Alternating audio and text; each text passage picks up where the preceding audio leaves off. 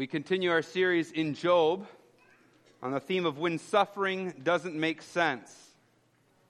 Last week we looked at the wide swath of chapters 3 through 26, which present kind of the, the whole unit of Job and his interaction with his three friends. Today we're going to dig down into one of Job's speeches, really half of Job's speeches in Job chapter 9. So uh, I invite you to open your Bibles to Job chapter 9.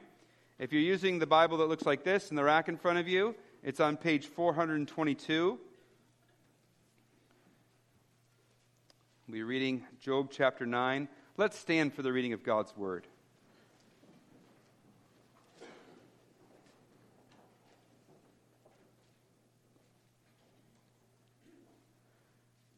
Then Job answered and said,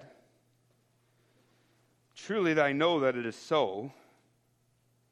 But how can a man be in the right before God? If one wished to contend with him, one could not answer him once in a thousand times. He is wise in heart and mighty in strength, who has hardened himself against him and succeeded. He who removes mountains and they know it not when he overturns them in his anger who shakes the earth out of its place and its pillars tremble, who commands the sun and it does not rise, who seals up the stars, who alone stretched out the heavens and trampled the waves of the sea, who made the bear and Orion, the Pleiades, and the chambers of the south, who does great things beyond searching out and marvelous things beyond number. Behold, he passes by me, and I see him not. He moves on but I do not perceive him. Behold, he snatches away. Who can turn him back? Who will say to him, What are you doing? God will not turn back his anger. Beneath him bowed the helpers of Rahab. How then can I answer him, choosing my words with him? Though I am in the right, I cannot answer him. I must appeal for mercy to my accuser. If I summoned him and he answered me, I would not believe that he was listening to my voice, for he crushes me with a tempest and multiplies my wound without cause. He will not let me get my breath, but fills me with bitterness. If it is a contest of strength, behold, he is mighty. It's a matter of justice, who can summon him? Though I'm in the right, my own mouth would condemn me. Though I'm blameless, he would prove me perverse. I am blameless. I regard not myself. I loathe my life. It is all one, therefore, I say. He destroys both the blameless and the wicked. When disaster brings sudden death, he mocks the calamity of the innocent. The earth is given into the hand of the wicked. He covers the faces of its judges. If it is not he, who then is it? My days are swifter than a runner. They flee away. They see no good. They go by like skiffs of reed, like an eagle swooping on the prey. If I say, I will forget my complaint, I will put off my sad face and be of good cheer, I become afraid of all my suffering. For I know you will not hold me innocent. I shall be condemned. Why then do I labor in vain? If I wash myself with snow and cleanse my hands with lye, yet you will plunge me into a pit, and my own clothes will abhor me. For he is not a man as I am, that I might answer him, that we should come to trial together. There is no arbiter between us who might lay his hand on us both. Let him take his rod away from me, and let not dread of him terrify me. Then I would speak without fear of him, for I am not so in myself. Let's be seated as we pray.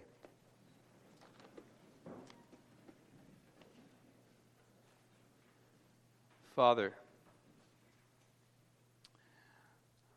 what we've read is, is, uh, is heavy. There's a lot of weight and emotion in it. We pray that we would understand not only what has been said, but why you put this in your word. And that your word would speak to us today. So we humble ourselves and ask you to speak. We ask that you would help us not only to hear your voice, but to live in light of it. Help me as I speak to do so clearly. May your Spirit be at work in our midst. In Jesus' name, amen. There are those of us who, like Israel in the wilderness, walk through life grumbling. All the good things that God has given us, all the bountiful provisions, and yet we grumble and complain. Over and over on the pages of the scriptures, this kind of grumbling and complaining is condemned. But there's another kind of groaning, another kind of grumbling. It's the kind of grumbling that's birthed out of deep agony when, when, the, when the waves, the terrifying waves of suffering and pain crash upon your head and knock you down. There's a groaning that comes from that. And this kind of groaning is not condemned in the scriptures. In fact, we see it throughout the Bible. We see this kind of groaning expressed in the Psalms. We see this kind of grumbling, this lament expressed in Habakkuk, in Lamentations. We even see a little bit of it in the book of Revelation. It's the kind of thing that happens when you're walking through life and you feel like you've just been crushed, crushed beyond hope. Perhaps you feel like a little pawn. And the powers that be are just pushing you along, and you are at their whim. You're powerless to do anything in the face of them. You look out at the world and you say, the moral balance of this universe is out of whack. Something is profoundly wrong. Something is shaken. And you have no hope. Because every possible way forward you look at, I just need to do this, or I could just do this, I could just do this, it's a dead end. There's, there's problems with this way, there's problems with this way, this is wrought with error too. And so there's no way out. You're overwhelmed, you're crushed. In moments like these, there are no atheists all of us sense some sort of higher power that we often direct our complaint against. Like Job, we might say, if it's not this higher power that's caused it, then who is it?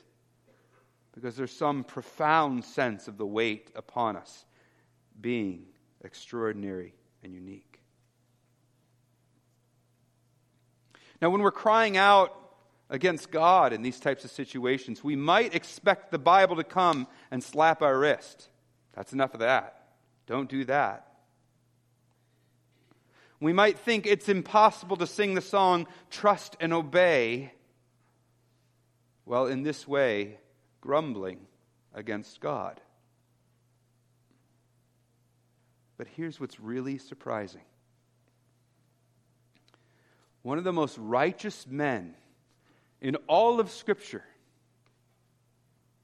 is the man Job. And we just read half of one of his speeches that records this kind of grumbling against God. And I think Job's speeches, of all the different examples I gave Psalms, Lamentations, Revelation of all the different speeches, Job's is the most raw. In fact, there's times where he just steps over the line goes a little too far in his grumbling against God. In chapter 40, verse 2, God will actually rebuke Job for some of his accusations and his words. But as a whole, even that rebuke is the most gentle of rebukes. And as a whole, what Job does is commended. God says in front of everyone, Job spoke rightly of me.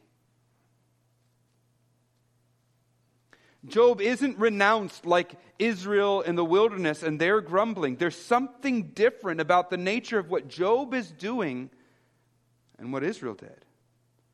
There's something, in a certain sense, that's right about what Job's doing.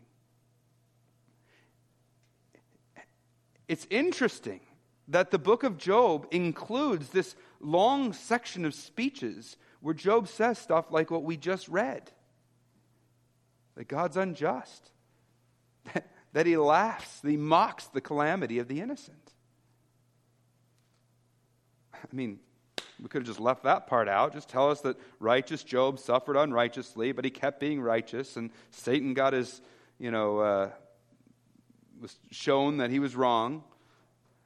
And then his friends did a bad thing, but Job stayed righteous and God vindicated him. That's a nice story. But no, we have chapter after chapter like this. You see, God actually cares about our suffering. The brokenness of this world and how it affects us matters to Him. And that's why I think these, that's part of why God allowed a chapter like this to be in our Bible. So, what I want to do is just make sure we understand it. I'm going to move through it verse by verse, or section by section, really. But then after, after we've done that, we'll do that in a somewhat brief manner. We'll, we'll try and, we're not going to give an extended analysis of every word. We're going to move through this chapter 9, but then we're going to come back around. And we're going to look at what was it that made Job's lament, Job's grumbling, different than Israel's? Why is it that God condones as a whole what Job does? I think we'll see two things at the end. So let's just begin working through what Job says. As you know, this is a part of an exchange between Job's three friends and Job. So Bildad's just spoken. The crux of what Bildad said is the same thing the friends say over and over. Basically, they have a mechanical view of God. We said it's kind of like a lever. Um, if you do good, you get good things in life. If you do bad, you get bad things in life. So Job's extreme suffering must be because he's extremely bad. That's what Bildad said. And look what Job says there in verse 2. Truly, I know that it is so. He expresses some sort of agreement with Bildad's comment. Now, that might be, wait, wait, I thought you were arguing with them. Later on, you're going to say God treats the wicked and the, and the righteous the same way. So why would you agree? Well, Job actually, as a whole, and a general principle, believes the basic idea that God punishes evil and rewards good. It's something as a general principle that's taught throughout the Bible. Now, where Job will take issue is that, that kind of rigid mechanical, it's always true. He's going to disagree with that. But he does have the basic paradigm God punishes evil and rewards righteousness. In fact, that is, that is the crux of his question. He doesn't disagree on the basic point. In fact, that's his very struggle. He wants to be in the right with God more than anything else, but he's not. And so he believes it's because somehow, if that's how the world works, he doesn't get it because he's innocent and yet he's on the wrong side of God. So clearly, God has him in the, in the negative camp, in the bad news camp. He's not right with God because he agrees at a, at a basic level something's going on and that, and that God must be punishing me because I'm evil, even though I'm innocent. So, that leads him to state exactly what he desires his deepest desire there in the second half of verse 2. This is really important to see. But how can a man be in the right before God.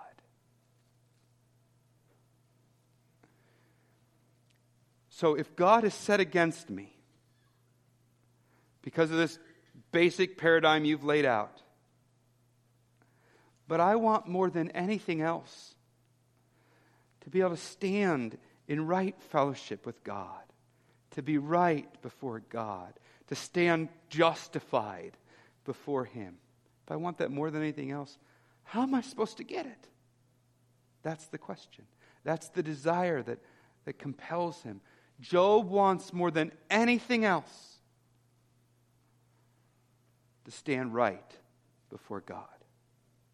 But there's a problem. And that's pro- we see this problem. It's, it's spelled out from chapter or verse 3 all the way through verse 21.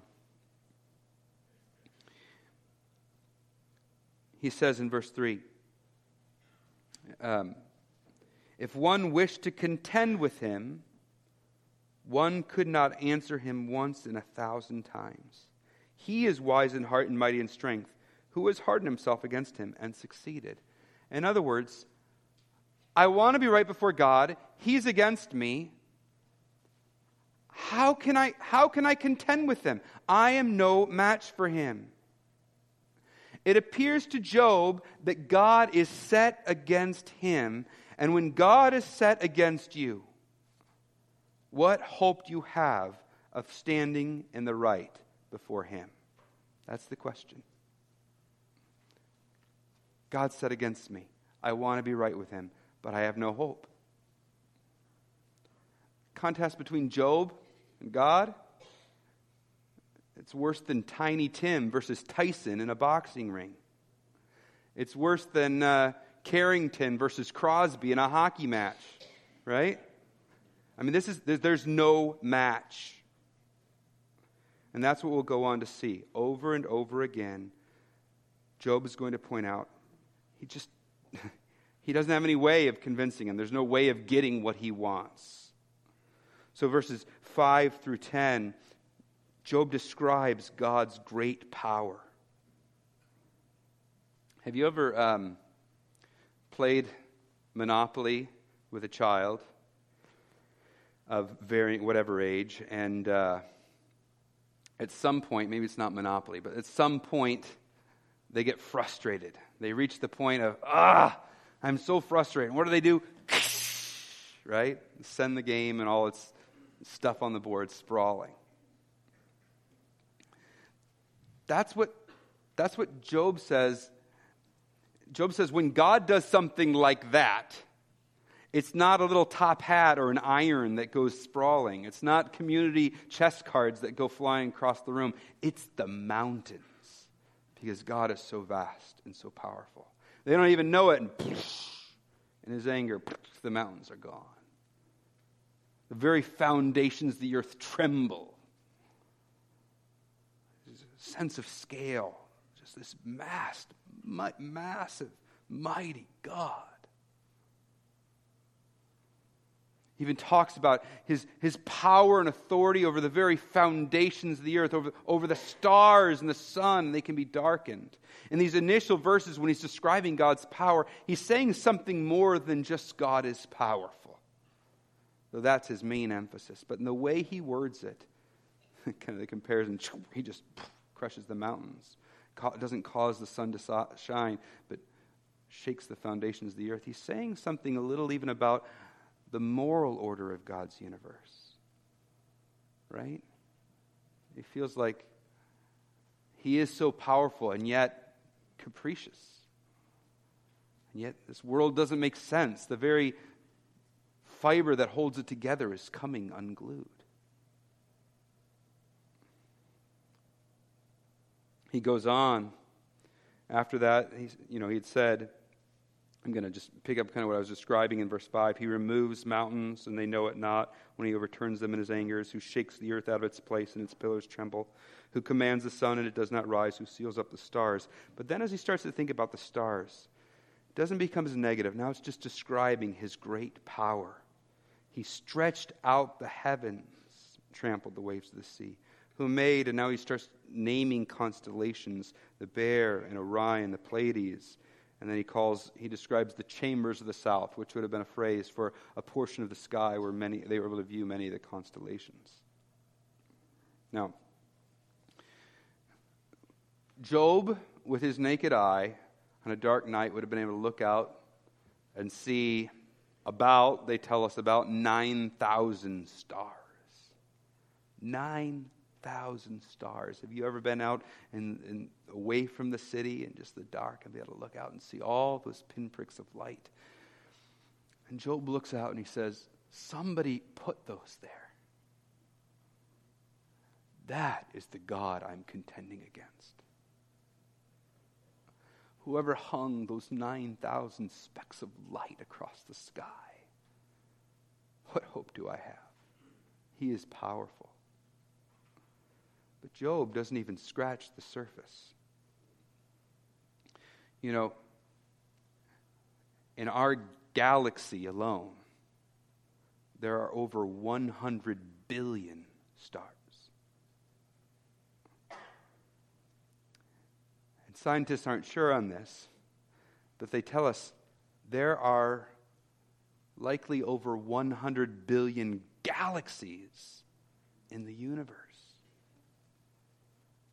You can't, you can't look out at space. You can't start thinking about space and not start doing some philosophy. Where does it end? They don't even know. They guess maybe somehow, you know, some millions of light years away it might end. But what does it mean? What's after that? What ends after that? I mean, just your mind just.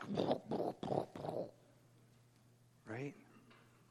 When you start thinking about a hundred billion stars and a hundred billion galaxies, the numbers are hard to quantify and get in your mind. But but this is just a real rough estimate. But they say if you were to take all of the sand on all of the beaches in all the world, you would have about one grain of sand for every one star in the universe.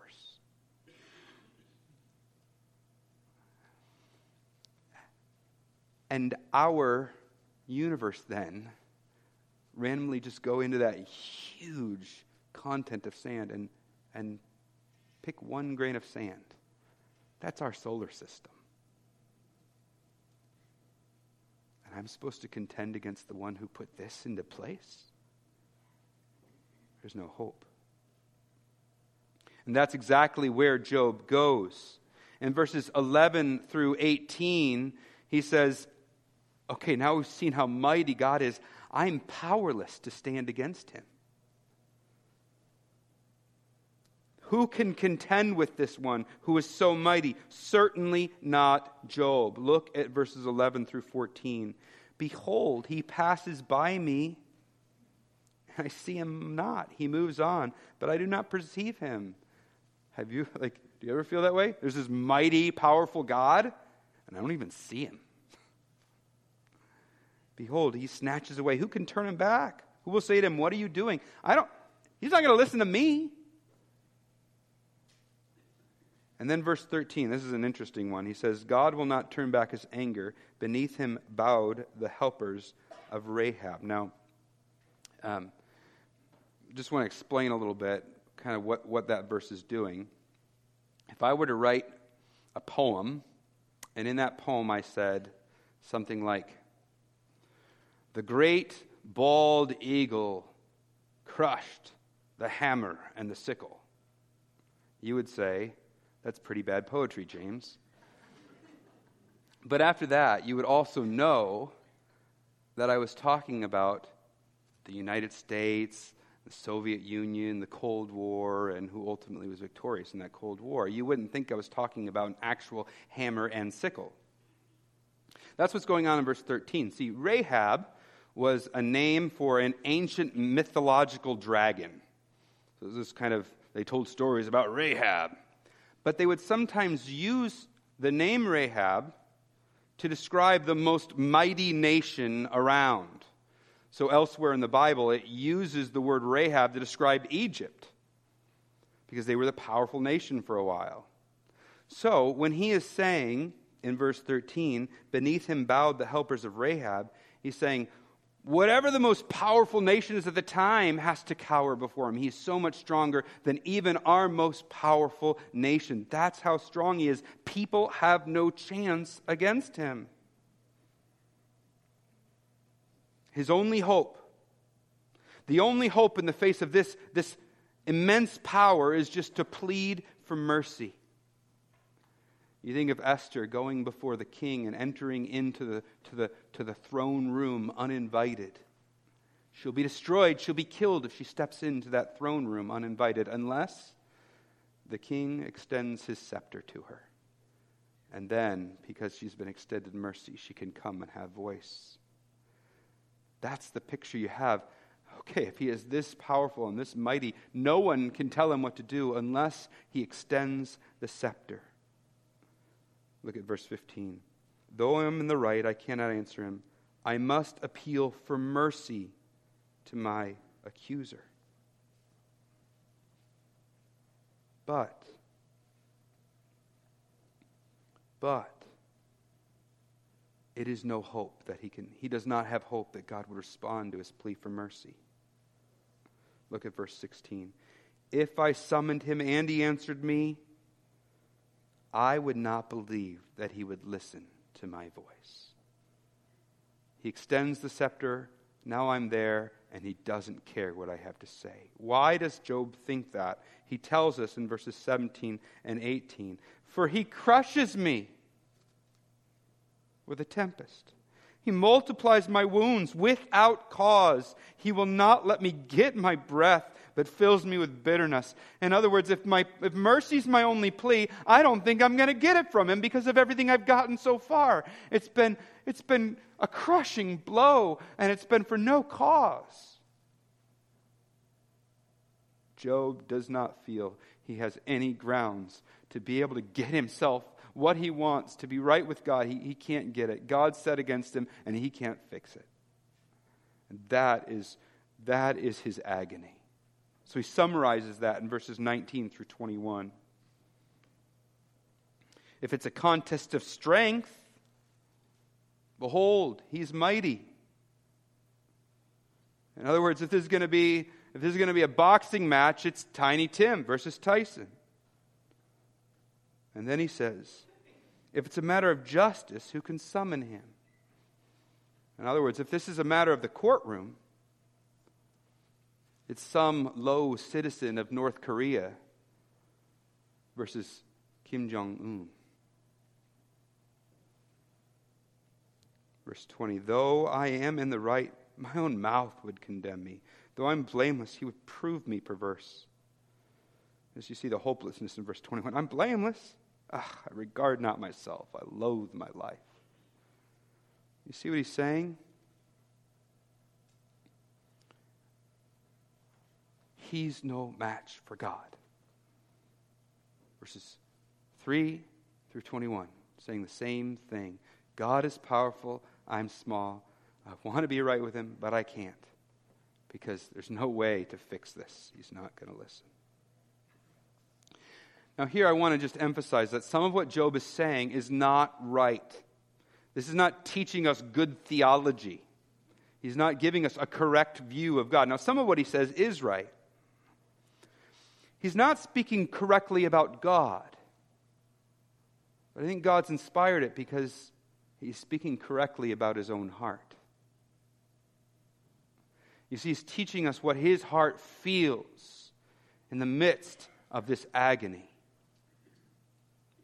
And the fact that God would see fit to capture in the pages of his holy word such an appropriate picture of the human heart in the face of suffering, such a correct picture of the human heart in the face of suffering, shows that God cares about us. He cares about you and your suffering. Well, all this leads Job to a conclusion in verses 22 through 24 that God is guilty for the injustice of this world. Verse 22 He destroys both the blameless and the wicked.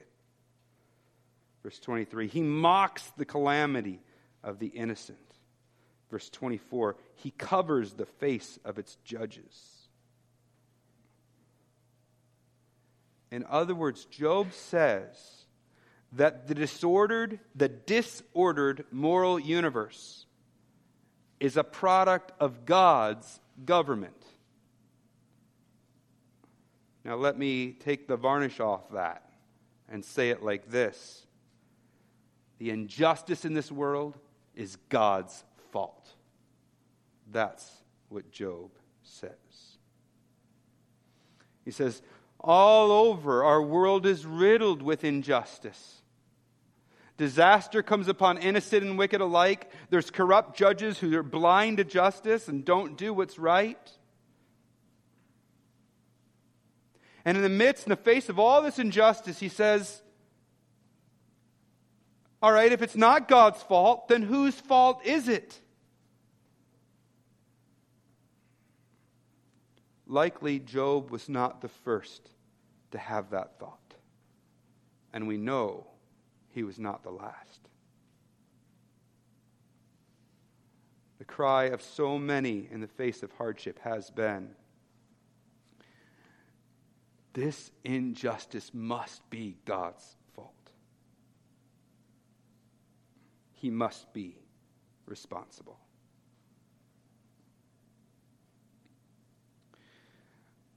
From that point, Job's, spit, Job's speech shifts. I think when you think about people who are in true despair, the mark of true despair is when you can't see any way out.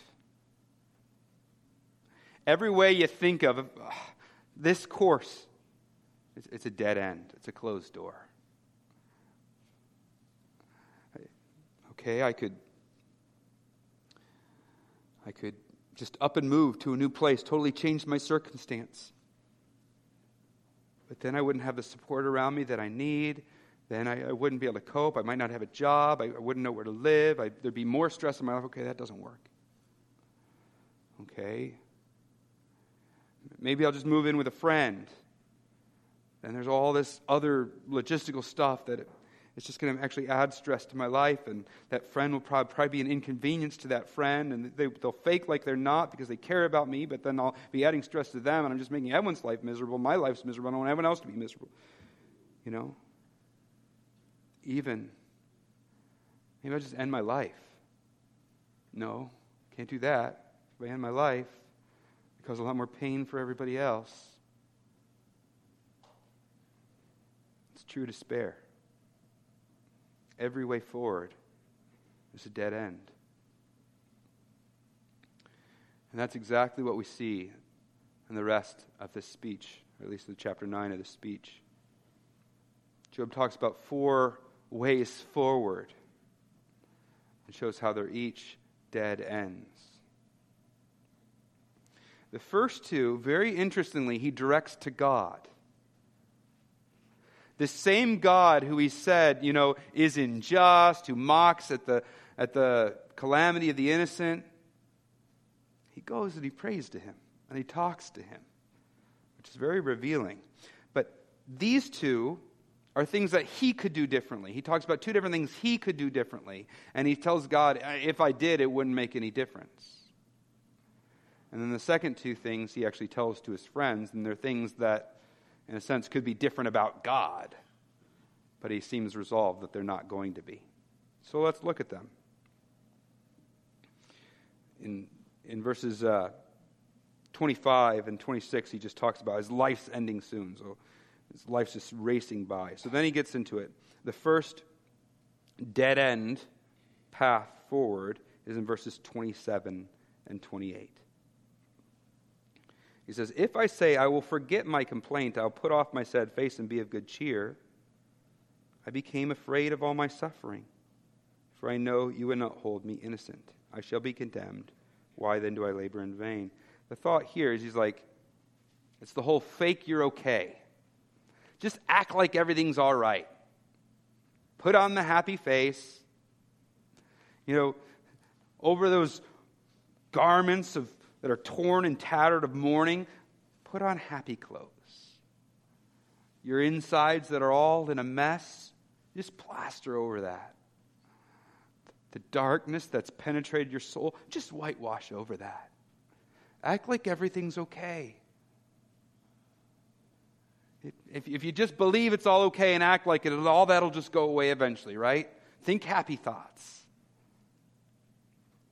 He says that doesn't work. It's not going to work.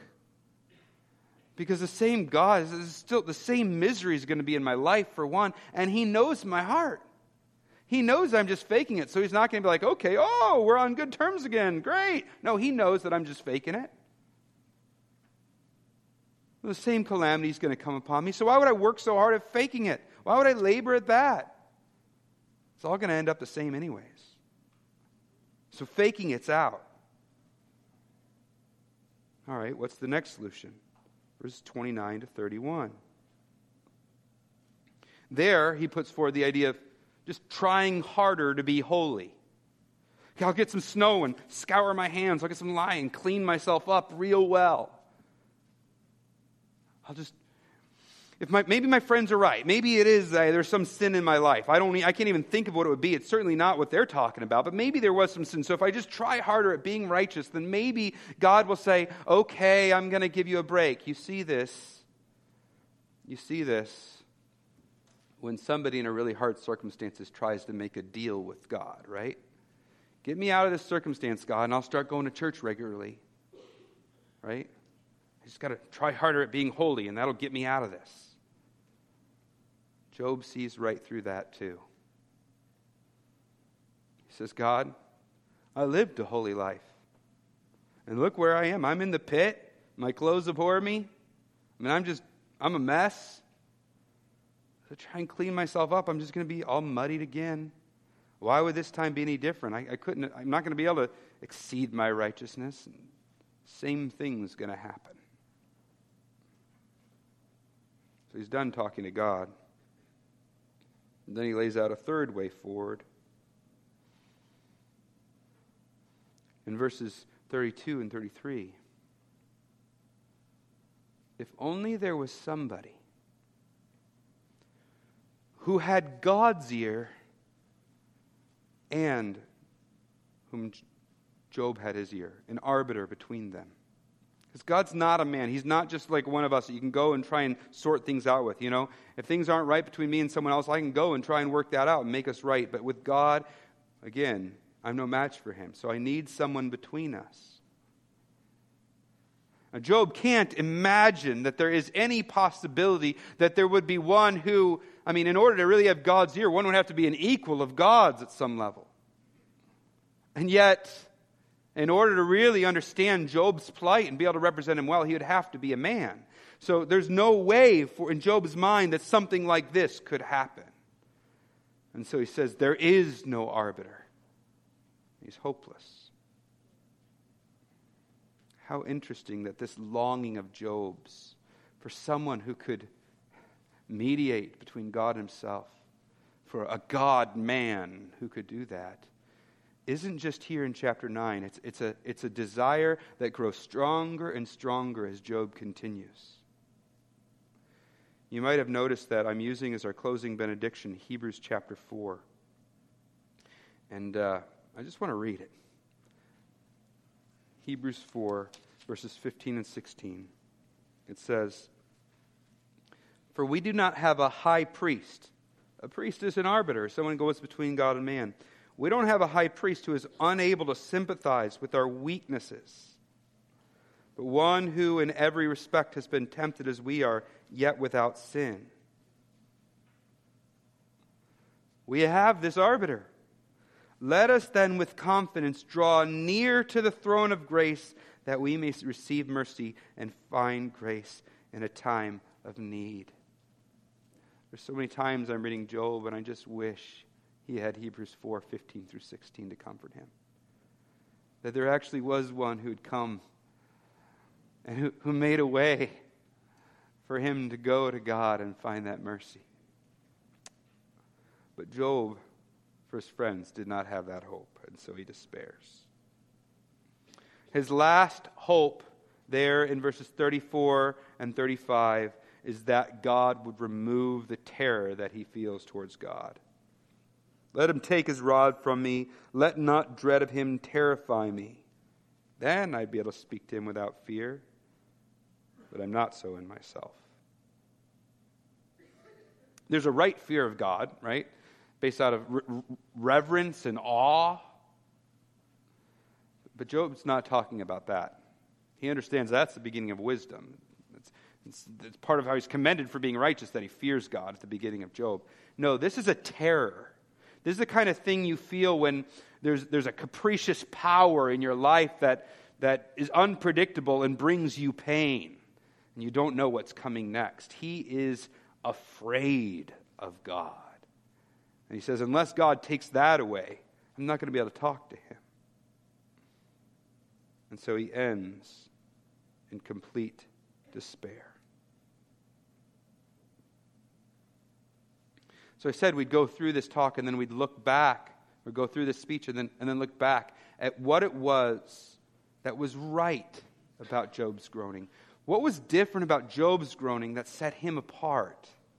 That allowed this to be the kind of thing as a whole that God condones, allows? Well, two things. One, is that it was all driven by Job's deepest desire.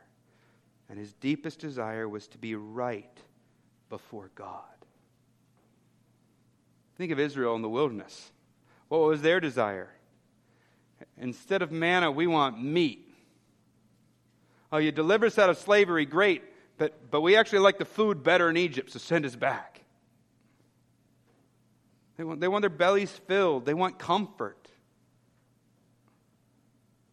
with all that Job lost, the immense weight of losing all your wealth,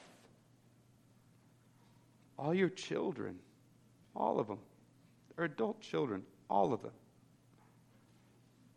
and then losing his standing in the community. No longer a wise, respected man. His deepest desire isn't to have any of that stuff back he knows that, or he thinks, he's wrong, but he thinks that this means that he and God aren't in right relationship anymore. And that's what he wants more than anything.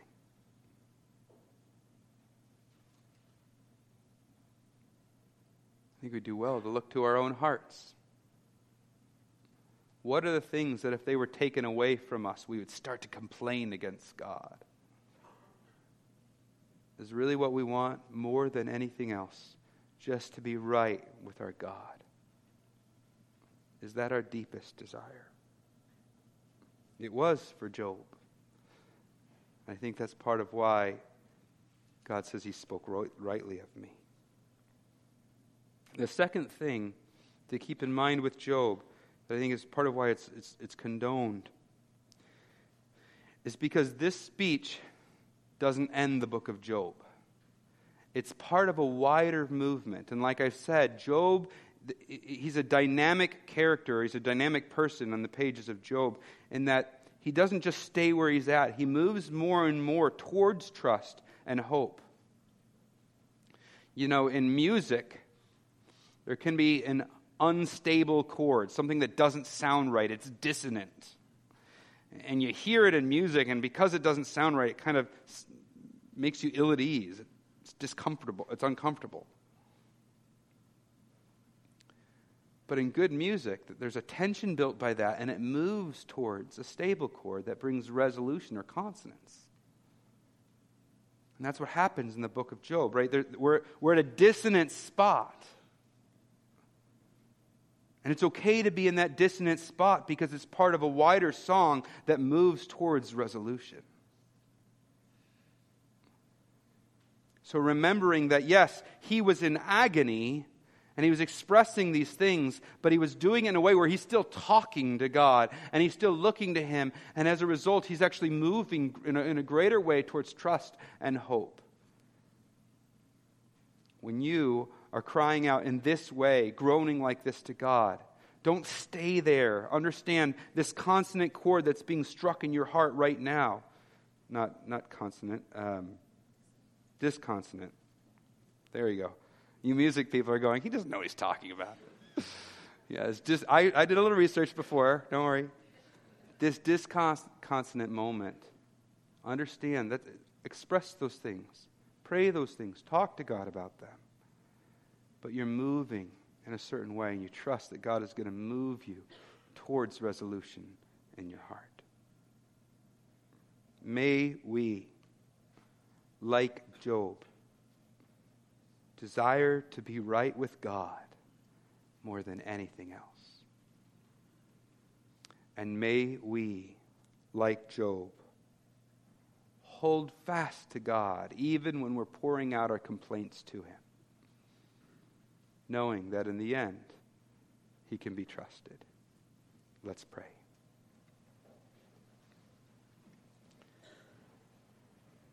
Father, some of us are experiencing this kind of groaning right now. Strengthen them today by what we've just studied. Many of us aren't in that right now, but we will be someday. And so I pray that you would help us to remember what we've learned here. So that you, by your word, have prepared us for those times. In Christ's name, amen.